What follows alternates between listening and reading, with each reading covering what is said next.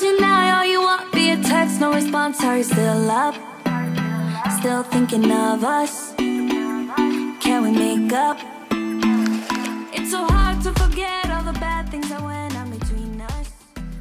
5月28日金曜日日常の毎日を記念日にそんなあなただけのウェイクアップレディオ本日もピオラジパーソナリティナビゲーターはさこたんですおはようございます。はい週末金曜日ですね。皆様いかがお過ごしでしょうか？あの最近なんですけれども私が住んでいるところの廊下の通路のところがあるんですが、まあ、そこにツバメが巣を作ってでそのツバメの鳴き方をあのうちのね赤星インコのピーちゃんがオマージュするようなあそれツバメの鳴き方だよねみたいな。まあちょっとね今ちょタイミングよくやってはくれないんですけれどもあのそんなことがありまして。あなんか最近ツバメをよくなんか目にするし、まあ、そんなこともピーちゃんがしてるなと思ってちょっとツバメについて調べてみようかなと思って。で調べてった先に昔読んだ本の物語にたどり着いたんですよね。皆さんも知っているお話、まあ、有名なお話だと思うんですが幸福の王子。まあ、こちらイギリスの、あのー子供向けの童話となってますが純金と宝石でできた王子の銅像とツバメのお話。王子は貧しい人々のために自分の体から宝石や金箔を取って運んでくれるようツバメに頼みます。王子の体はみるみるみすぼらしくなりツバメは冬になって死んでしまいます。まあなんかここだけ聞くとね少し寂しいというか切ないお話なのかなと思うんですけれどもけどなんか王子の意思をちゃんとツバメも汲み取ってでそれを届けられてきっとなんだろう満足して終わったというかねあの話なんだろうなと。でこのお話とちょっとねピオラジを重ねてしまったんですけれどもまあ、ピーちゃんというか私もそうだしピーちゃんもこんな形で朝を届けてでこの「ピオラジ」という番組は来週の月曜日あと残すところ1回で終了となるんですけれども届けきったのかなと思いました。でまあ願うことがあるとすればやっぱり届けた分その人が今度次の人に届けていろんなものを届けてほしいなと何かこの番組で感じることがあったならぜひそうしてほしいなと思います。では金曜日です。週5回5時半から6時半の間に赤星インコのピーちゃんとキャストンエアー。この放送はラジオアプリスプーンおよびスタンド FM ポッドキャスト YouTube にて配信中。提供はピオラジ制作部サコメン有志にてお届けしております。それではピオラジ。今日も元気にスタートです。今日も新たな一日が始まる。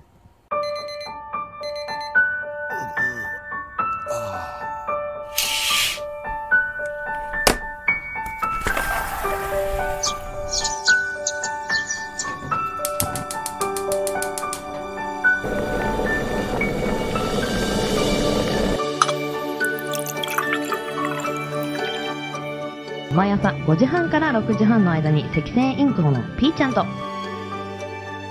当たり前の毎日をかけがえのない日々に。ピオラジ。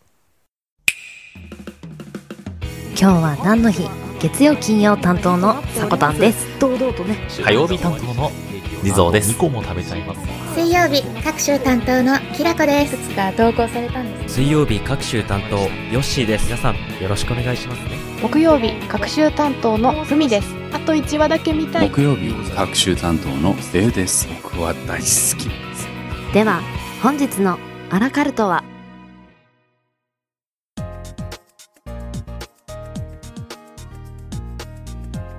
？5月28日今日は何の日？こちらは一般社団法人日本記念日協会のホームページに記載されている。協会に登録された記念日を紹介していきます。月曜日金曜日はオープニングに引き続きさこたんが担当させていただきます。どうぞよろしくお願いします。はいでは改めまして今日は何の日？本日協会が制定した記念日が4項目ありました。タイトルから見ていきましょう。次女の日。この次女というのはあの次に女の子と書いて次女ではなく自分の字に助けると書いて次女と読むそうです。本日次女の日そして骨盤の日。アルソワ美肌ラインの日。ゴルフ記念日。の4項目でした。まずは気になるタイトル。ちょっと読み方もあやふやでした。次女の日読んでいきましょう。一般社団法人生命保険協会さんが制定されています。人生100年時代を迎える現代社会において一人一人が豊かな人生を送るためにライフプランや資産形成健康増進保険などで自らの将来の準備をする自助について考える日としてもらうことが目的です。日付は5と28で自助について大切な希望知恵財産健康愛を意味する。5つの葉。あ5つ葉の語呂合わせから制定されています。四つ葉ではなく五つ葉なんですね。お528五つ葉。なりますね。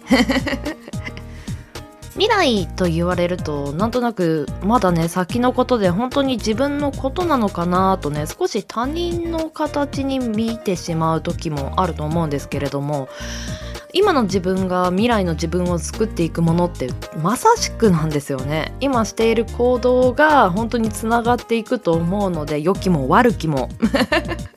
人とね人は支え合って生きていくものだとねあの3年 B 組金八先生武田鉄矢さんの漢字の人というところからあの よくねこのお話というのはまあ世代がね少し若い人だと知らない人も多いかもしれませんがこの支え合って生きていくんだよというねお話も聞いたことがある人がいると思うんですけれども支えるにはっていうところもありますよね。自分がしっかりしてないと大切な人も支えることができない時が来るかもしれないみたいな。自分のことを大切にすることは人のことを同時に大切にしているようなものだなと私も最近すごい思うようになってきたのでぜひ自分の健康面ややりたいことができた時にねちゃんと行動できるような時間を作ったりまあ貯蓄をしておいたりというのは大事なことですよね。はい。では続きまして骨盤の日見ていきましょう。首と骨盤を軸に全身の骨格バランスを調整する。ボディメンテナンス整体サロン。体ファクトリーなどを運営する株式会社ファクトリージャパングループさんが制定されています。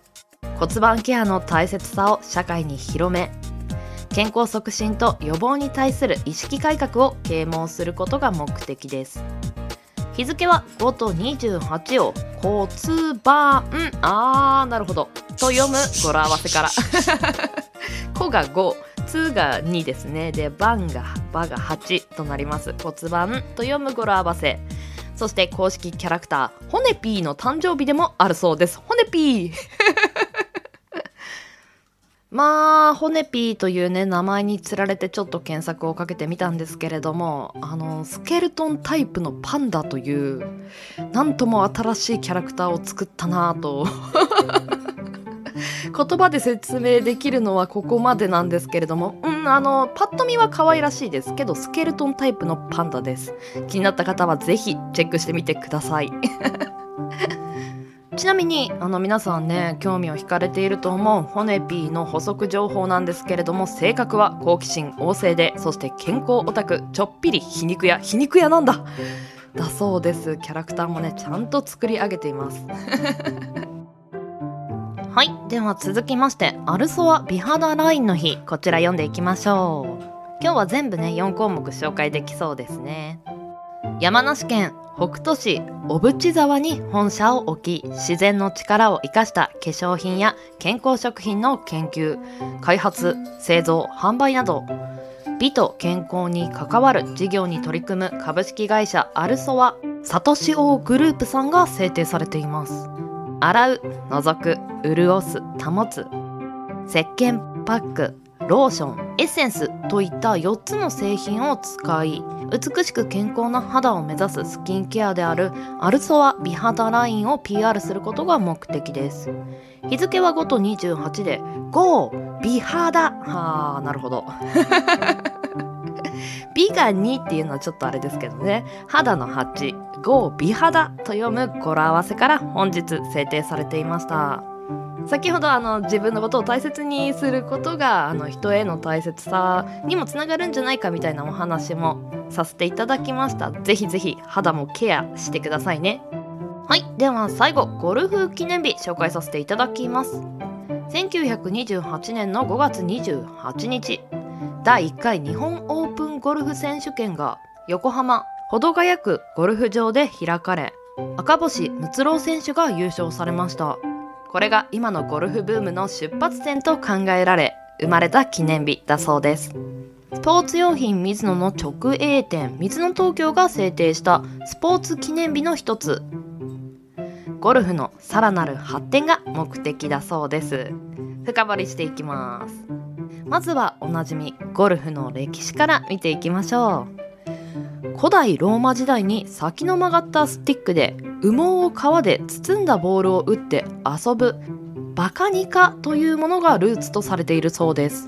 そして12世紀頃スコットランドで打ったボールを野ウサギの巣穴に入れるようになりゴルフの原型となっていたそうです。巣穴をゴールとしていたんですね。その頃のねウサギさんは迷惑だったんじゃないでしょうか。なんだこれみたいな。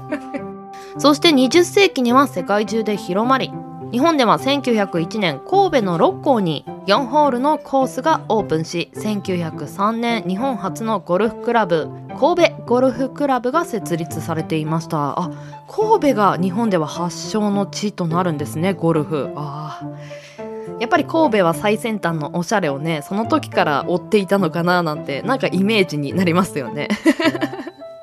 ここからはゴルフの知識ちょっとお話ししていきますゴルフクラブは14本まで持っていっていいそうです。昔はクラブの数に制限はなく何本でも試合に持ち込むことが可能でした。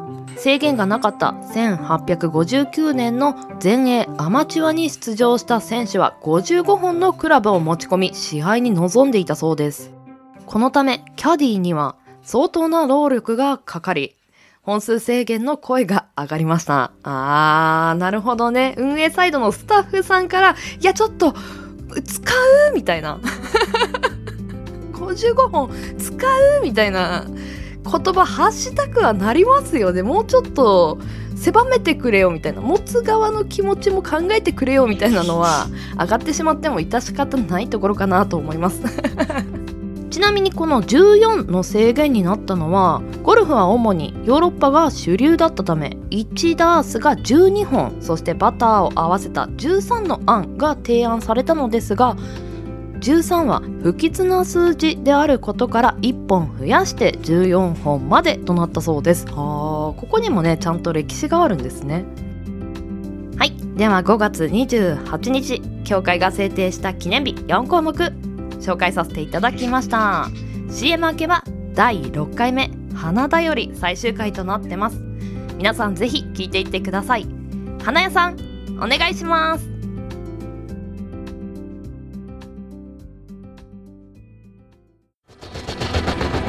新潟をキーステーションに活動するサコタンと B ちゃんに全国のサコメンたちが様々なコンテンツを発信中ホームページは www.sakotan.com でアクセスまたはおさこの部屋で検索 YouTube サコタンチャンネルもグローバルに展開中チェックイアウト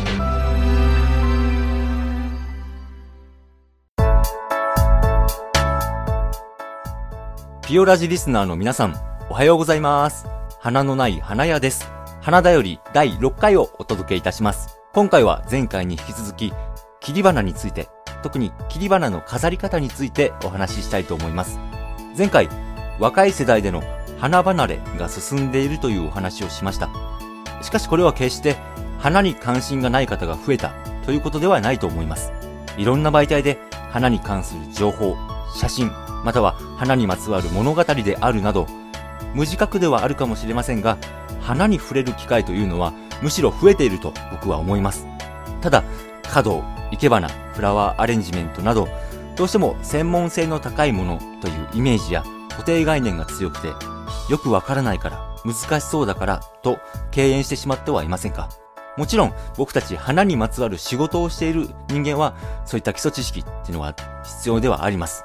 それは皆さんにより良いものをお届けするために必要なものではありますが、皆さんがご自宅に花を飾るときに、それが絶対に必要かと言われれば、そんなことはありません。自由に飾っていただいていいと思うんです。今まで僕たち花業界がそれを皆さんにお伝えできなかった専門的な言葉を並べて難しくしてしまっていたという責任もあると思います。例えば、花瓶がないから、どういう花瓶を買えばいいかわからないからということで、切り花を買わない、今まで買ってこなかったという方も多いのではないでしょうか。もちろん、花瓶があればお花は飾りやすくなりますが、家にあるものでも十分にその代用はできます。例えば、お酒の空き瓶であったりとか、ジュースの空き瓶、もちろん空き缶なんかも花瓶の代わりにはできます。今はとてもデザイン性の高い瓶などがありますよね。お気に入りのお酒の空き瓶を利用して、それにお花を生けてみる。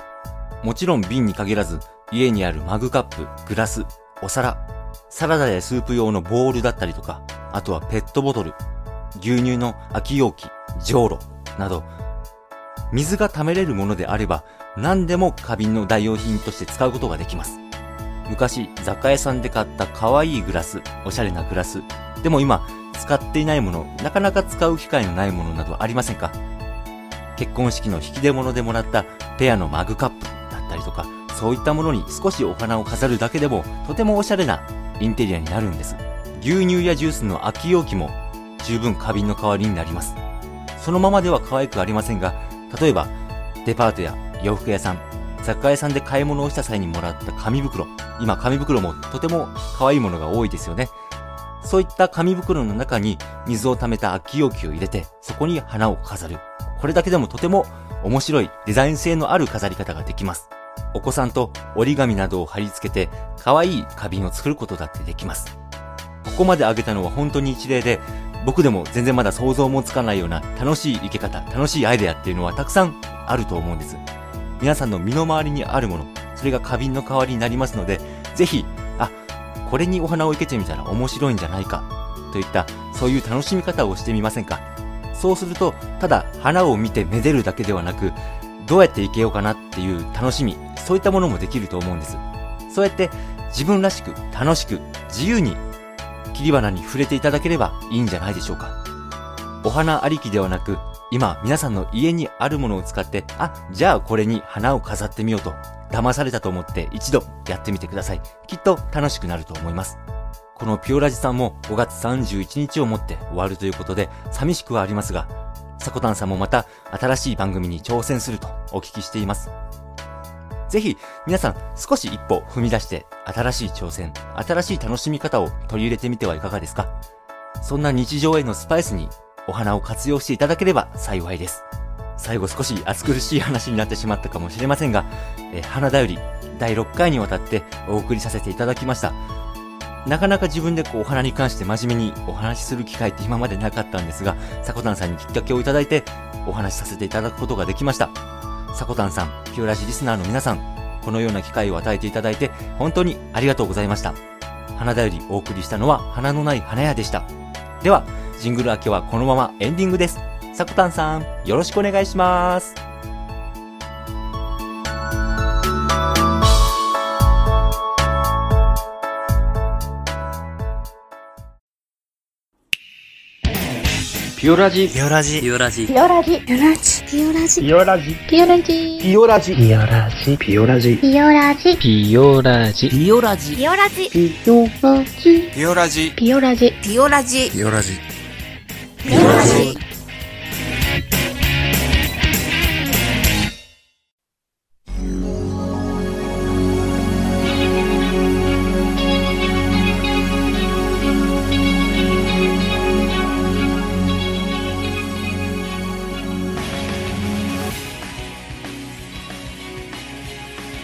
本日もエンディングのお時間となりました。第6回目最終回花だより皆さんいかがでしたでしょうか？固定概念にとらわれて花瓶じゃなきゃっていうところをね少し減らしていろんなものに飾っていいんだって思うと楽しくねあのお花を飾ることができますよね。私前一回やったことがあってスターバックスの容器を持って帰ってきた時にこれなんかに使えそうだなとおしゃれじゃないですか。って思った時にあ花飾ろうって手軽でおしゃれでしたよ。皆さんぜひ。そしてね自分で考えるのも楽しいと思います。いやいろんなね花の情報を6回にわたって届けていただきました。花屋さん本当にお疲れ様でした。クランクアップ。またご一緒できる日を楽しみにしてます。はい。ではここでお便りの方を読ませていただきます。ラジオネームマナツンさんから。朝といえばさこたん。ピオラ時間がある朝は聞かせていただいてました。さこたんの落ち着く声とピオラジを作ってらっしゃった皆様の声も素敵で BGM 内容も朝から爽やかで元気な気持ちになりました。へえと思う新しい発見があったり心理テスト好きでした。心の道路交通情報センターでお邪魔させていただいたこと嬉しかったです。ありがとう。ピオラジが終わってしまうのは寂しいけれど違う形でまた聞きたいです。ひとまずお疲れ様でした。今日もいい朝をありがとうとメッセージいただいてます。まなつんさんありがとう。そして千秋さんからもお便り届いてます。爽やかな朝の配信。ピオラジお疲れ様でした。いつ聞きに行っても明るく爽やかになれる良質な番組でしたので終わってしまうのが寂しいです。これからのさこたんさんさこめんの皆様の活動を応援しています。とこちらもメッセージいただいてます。本当にありがとうございます。でさらに開運商店さんから。さこたんパーソナリティの皆さんさこめんの皆さんスタッフの皆さんリスナーの皆さんおはようございます。ピオラジ終了のお知らせは晴天の霹靂でこんなにショックかと思うほど心に衝撃が走り自分でも驚いてます。ソラリスさんの窓の声でサコタンを知ったのがきっかけでピオラジを聴き続けてきました。あの時出会えてよかったと心から感謝しています。スプーンの中には数限りなく素晴らしいラジオ番組がありますが1人に与えられたラジオを聴ける時間は限りがあって聞けないものの方が圧倒的に多いですよね。どれを選ぶかは内容の良し悪しだけではない見えない赤い糸のつながりのようなものを最近感じています。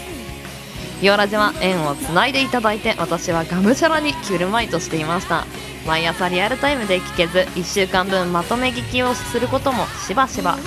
でも必ず聞きたかった。さこたんや制作陣の皆さんの心意気と発信するコンテンツの面白さがテンポよく届くピオラジは最高です。そしてサコタンのしゃべりを聞いていると私はとても励まされました。配信するということに勇気をもらえていました。もちろんどう頑張ってもサコタンのような配信はできないのですが雲の上の人感がなく雲の上じゃないよ。私にもできそうと思わせてくれるのがサコタンのすごいところだと思ってます。さこたんが頑張ってるんだから私も頑張る。そんな風に思わせてくれる最高の先輩であり仲間だと思ってます。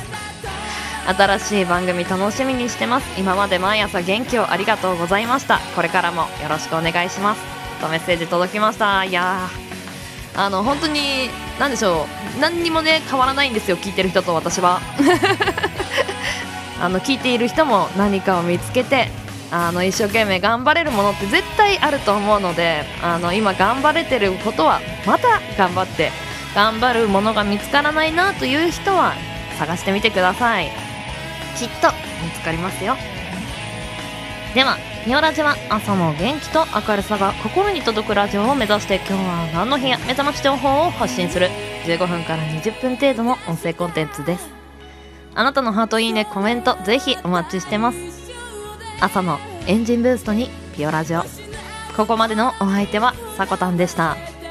次回配信は来週月曜日の朝。ピオラジになります。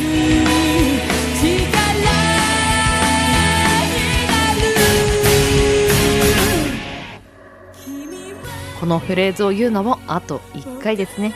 それではいってらっしゃい。行ってきます。いつも聞きに来てくれてどうもありがとう。今日も君はさこめん。皆さん良い週末を。いってらっしゃい。